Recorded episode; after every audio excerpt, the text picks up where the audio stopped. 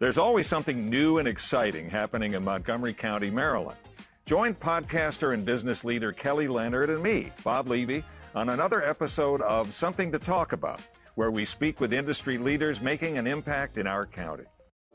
Vi invito a fare una cosa per iniziare, una cosa molto semplice. Provate ad immaginare la sabbia che scorre all'interno di una clessidra. Provate proprio a visualizzare clessidra con all'interno della sabbia fine che scende. No? Provate a farlo chiudendo gli occhi se ne avete modo. Ecco, osservate questa mh, mm, scena. Che cosa vi suscita? Che emozioni emergono dentro di voi? Io ricordo piuttosto bene quando mh, mm, mi resi conto, credo davvero molto piccolo come tanti, che la vita ha, ha un fine, ha un termine che tutte le cose finiscono. Vi invito anche voi a provare a ricordare quel, quel periodo dell'infanzia in cui tutti si diventa consapevoli del passare del tempo e dell'inevitabilità della perdita. Il fatto che le cose cambieranno in una dimensione futura, eh, che perderemo cose della nostra vita, perderemo degli affetti, perdita del nostro corpo, della funzionalità del corpo, della mente, eh, certamente dei genitori, delle persone care. E poi ad un certo punto si entra in contatto con la perdita di ciò che verrà addirittura dopo di noi, sino all'ipotesi della fine fredda dell'universo in cui lo scenario è è drammatico e, e desolante, un lento spegnimento della materia, di tutta la materia dell'universo, sino al nulla assoluto e alla fine del concetto stesso di tempo. Insomma, pensieri che attraversano la mente di tutti noi e che alle volte scacciamo, anzi spesso proviamo a scacciare, ehm, altre volte proviamo ad immergerci e ad affrontarli per il piacere di sentire il brivido, la paura, altre volte proviamo a delirare bonariamente, immaginando Dio, dei, altre realtà, mondi metafisici in cui rintanarci per sfuggire alla paura quando diventa insopportabile. Il tempo.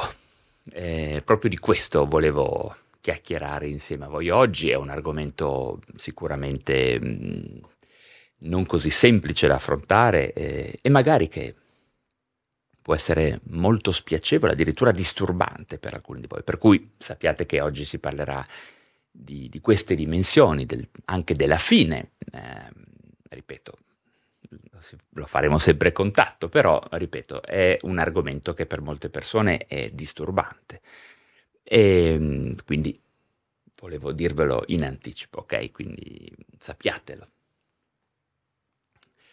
E, ehm, provando, ecco, tempo, eh, e ripeto, provando a mettere questo concetto in relazione e è assolutamente in relazione alla nostra salute mentale. Tempo come stimolo positivo, tempo come mm, monito all'inevitabilità della nostra fine, del, della fine del nostro tempo, eh, tempo come elemento lichilistico, quindi anche, o semplicemente come variabile da cancellare per alcuni e scotomizzare per evitare inutili rimuginazioni, ma in realtà poi avremo anche altre dimensioni psicopatologiche connesse al tempo, quello dell'ossessività, ehm, insomma tante cose che proveremo a discutere assieme fra un pochino.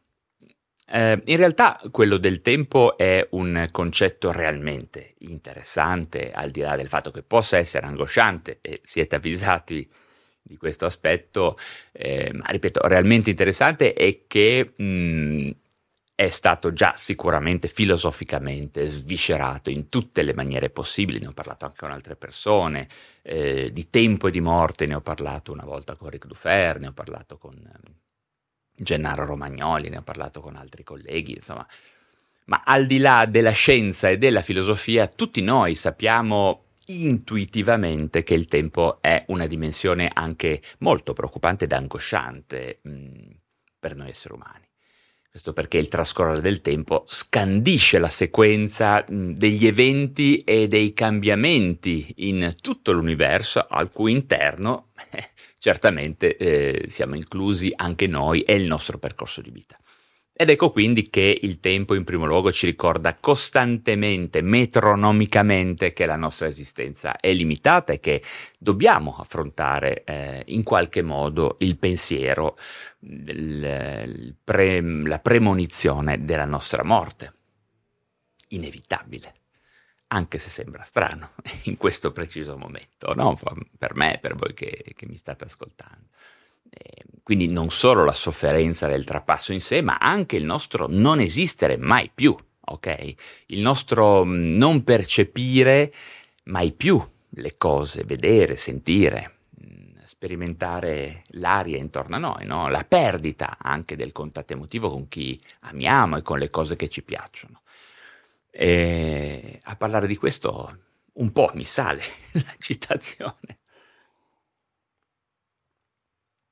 Ovviamente tutte queste sono dimensioni di una vastità tale che mh, spesso mettono pericolosamente a repentaglio mh, gli sforzi che tutti noi produciamo per dare un senso alle nostre vite.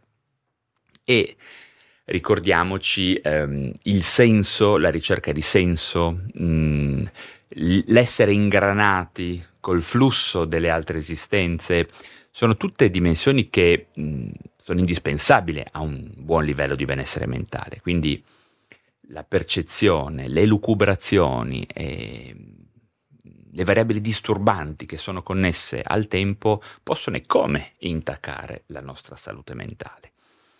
Mm, ad alcune persone di più, alcune persone meno, in base alle nostre caratteristiche personologiche, alla nostra sensibilità, alla nostra propensione all'elucubrazione, alla rimuginazione o al pensiero analitico, più o meno spietato, ecco, alla, anche alla capacità o meno di ritirarsi, e vedremo fra un attimino di cosa sto parlando, in eh, dimensioni di delirio ecologico, ovvero di eh, deflessioni della realtà, di aggiunte che facciamo alla realtà materiale per poterci confrontare, per poter affrontare e non essere sopraffatti alcuni di noi dal pensiero del tempo e della sua fine, quindi della nostra morte. Ecco, quindi questo è un po' il punto. E, ehm, le soluzioni, in effetti, a questo problema esistenziale legato al tempo ehm, vengono affrontate, vengono sviscerate dagli esseri umani in vari modi, proprio per evitare di essere sopraffatti e per scivolare verso una più o meno inevitabile posizione depressiva, eh, nichilistica quantomeno, o addirittura distruttiva. No? Eh, in, in, primo luogo la, la, nostra mente può decidere di sviluppare, come dicevo prima, eh, un delirio ecologico.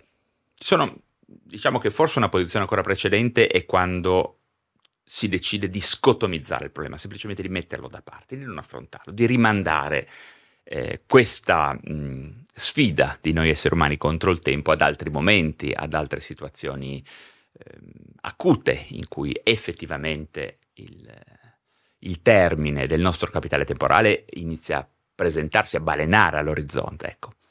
Però la stragrande maggioranza di noi decidono mh, oggettivamente di sviluppare quello che si chiama un delirio ecologico. Intendo un convincimento arbitrario eh, spesso socialmente condiviso, quindi tecnicamente non ha le caratteristiche di un delirio, ma comunque è comunque un convincimento sine per essere scientifici, che possa in qualche modo diventare lenitivo per questa sofferenza psichica assolutamente presente, eh, che è legata all'inevitabilità della fine del nostro tempo. E quindi ecco che emergono le religioni, emergono le credenze metafisiche che ovviamente hanno tutti i connotati di un delirio di massa, ma che non sono elementi di patologia psichiatrica per via del fatto che addirittura hanno una funzione buona, positiva, lenitiva ehm, sulla nostra mente. Credere che ci sarà, eh, c'è e che per noi eh, verranno aperte le porte di un luogo, una, qualche cosa di bello, appagante, soprattutto di indefinito, cioè che durerà per sempre, che accoglierà tutti noi, non proprio tutti vedremo perché alcuni andranno da un'altra parte, è, è comunque decisamente un bel vantaggio sul piano esistenziale. Chi ha la fortuna di credere eh, in questo, beh, si toglie un bel problema.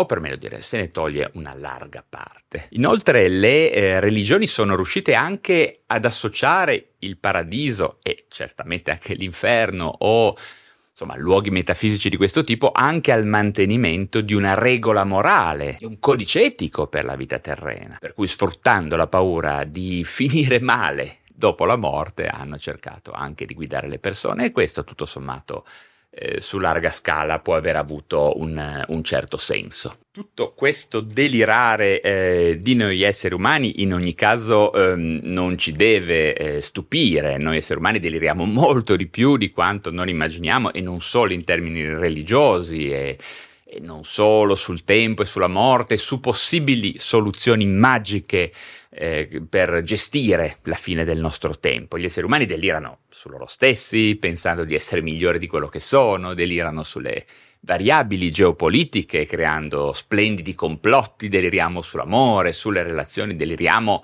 quando pensiamo di non mangiare così tanto, invece poi mangiamo tantissimo, no?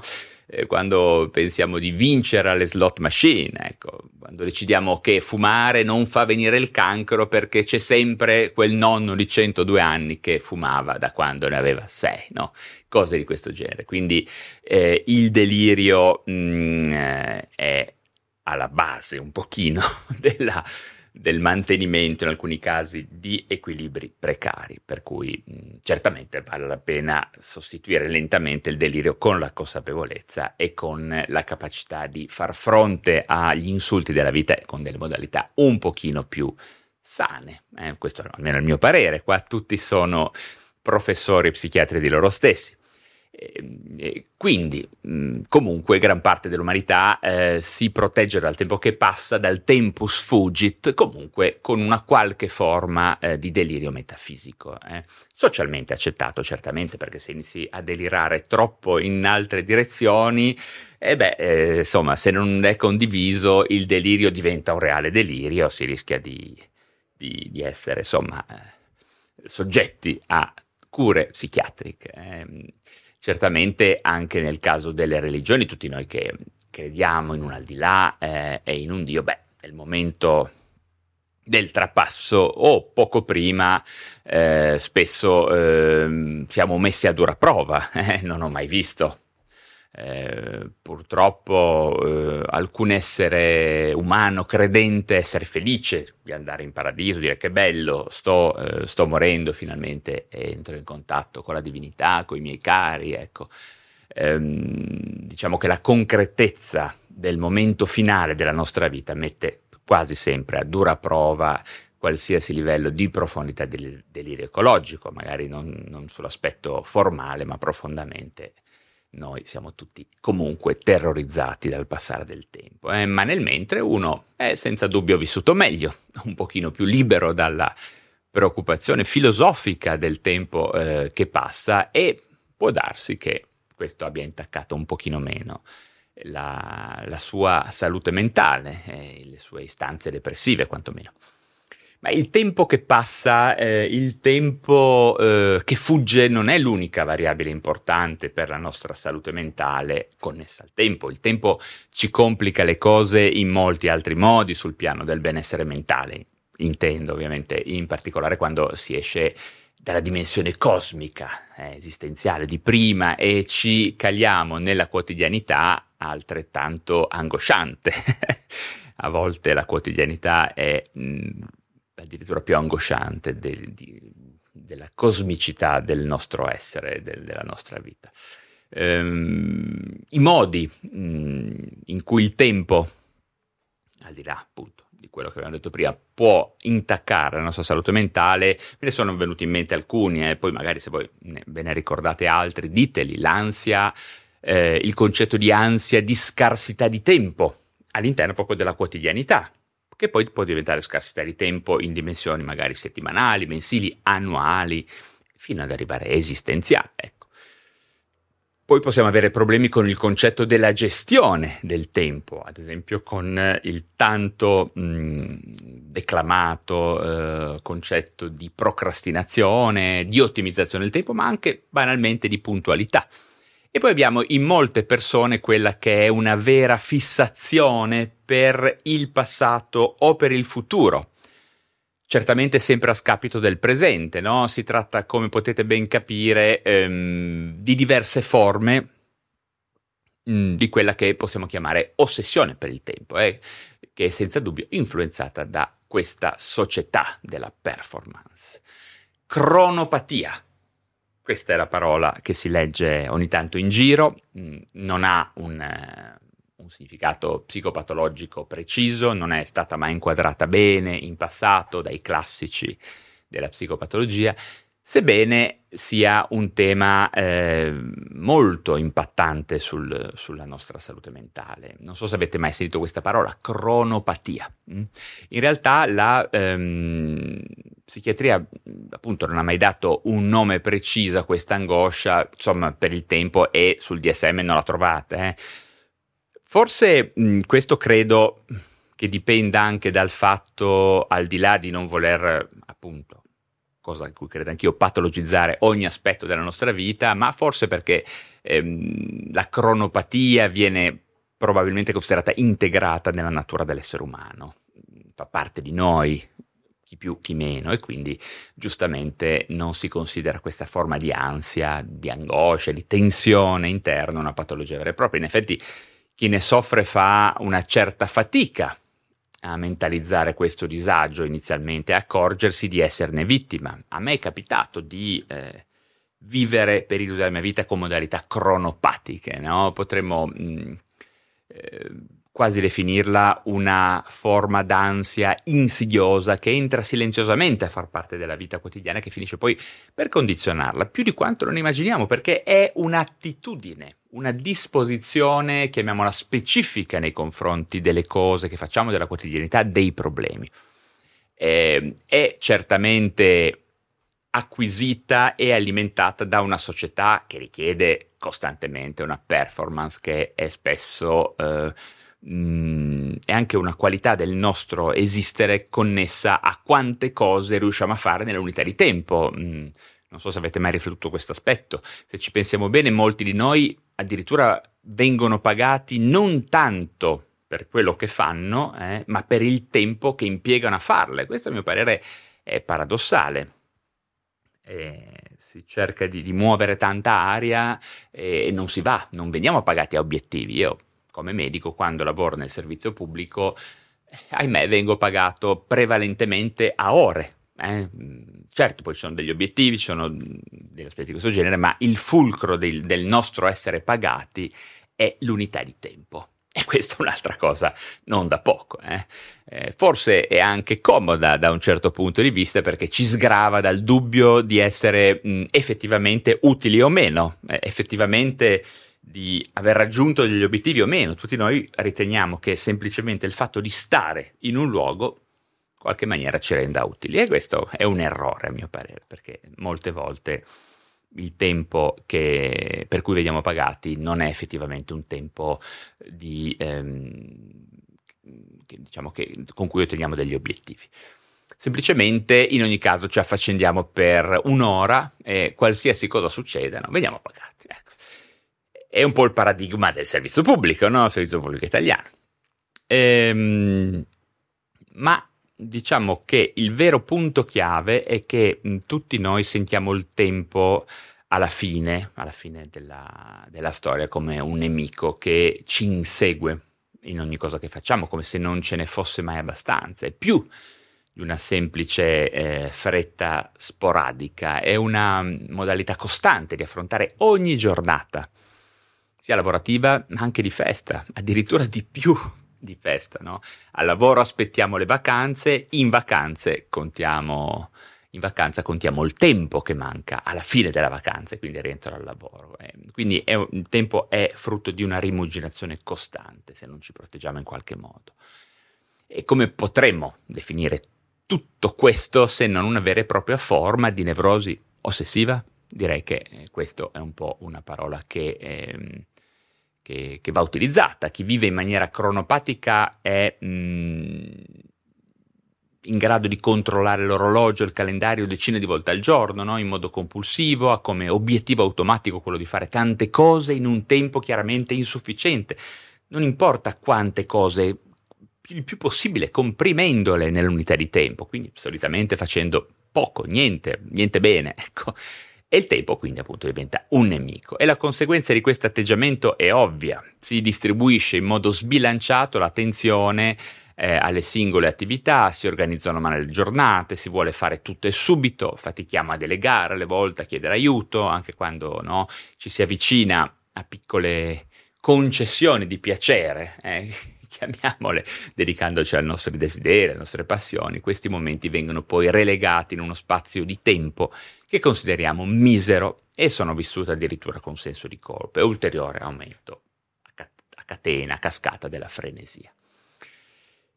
Non so se sapete chi è Jonathan Crary, è un critico d'arte e insegna alla Columbia University e ha scritto molti libri interessanti, insomma a me piace molto nel suo strepitoso libro, fidatevi, 24-7, datelo a cercare, magari vi metto il link da qualche parte, ci spiega come nella, nell'era postmoderna la variabile del tempo sia cambiata anche in relazione ad alcune variabili neurobiologiche, neuro cronobiologiche, no? come ad esempio il sonno. In particolare durante l'ultimo secolo eh, questo si è visto ehm, in maniera molto spinta. No? Ad esempio all'inizio del Novecento 10 ore di sonno erano considerate normali per tutti gli esseri umani, eh, si dormiva più o meno 10 ore. Agli inizi degli anni 2000 eh, diciamo, parlavamo già di otto ore di sonno. Eh. Oggi mh, nel mondo anglosassone americano, un americano medio, ma in realtà molti noi occidentali in età adulta, eh, dormirebbe in media circa sei ore, sei ore e mezza per notte. Ecco che ci rendiamo conto di come il tempo del riposo sia stato eroso dal lavoro, dalla vita attiva, da un'organizzazione sociale che penalizza il buio, eh, dall'assenza del silenzio, dalla perdita di raccoglimento anche in noi stessi. Ed ecco che l'efficienza, la produzione e, ehm, e il consumo, mm, il nostro essere obbligati a consumare ad ogni costo, sono i nuovi regolatori della vita quotidiana, sono i nostri nuovi orologi biologici che scandiscono un nuovo tempo, una nuova forma di tempo che è un tempo meccanico, digitale, che non corrisponde mm, più alla variabile fisica che abbiamo conosciuto nei millenni precedenti, no? eh, con il sorgere del sole, il cambiare delle stagioni, le maree, le lune, insomma, cose di questo genere che indubbiamente hanno forgiato la nostra natura profonda, il nostro DNA. E se prima il termine cronofobia, cioè questa versione ossessiva per il trascorrere del tempo, era tipica dei carcerati, no? eh, dei lungodegenti, costretti magari per mesi all'immobilità, oggi quasi tutti riconoscono un pochino, in qualche maniera, nel loro disagio mentale di questa patologia, eh, questa patologia mh, della relazione con il tempo. Forse ci vorrebbe un movimento di liberazione dal tempo, eh, anzi di liberazione del tempo, eh? forse dimenticando il tempo tutto diventerebbe più semplice, più facile capire come funziona il mondo a livello fondamentale, ma come si fa a dimenticare il tempo quando ci sembra di non averne mai abbastanza, quando un'agenda fitta di impegno è un indicatore di prestigio sociale, quando la tecnologia offre strumenti di connessione permanente, quando noi siamo pagati per l'unità di tempo, ok? Quando ehm, il valore della relazione è connesso a quanto tempo si sta assieme, cose di questo genere. Insomma, mh, mm, che sta succedendo al tempo, al nostro tempo personale, a quello di tutti noi intesi come specie umana? Qualcosa di grande, qualcosa sta cambiando. Perché il tempo è, è un'ossessione, perché sta diventando un'ossessione? Quindi sono tutte queste le ragioni probabili.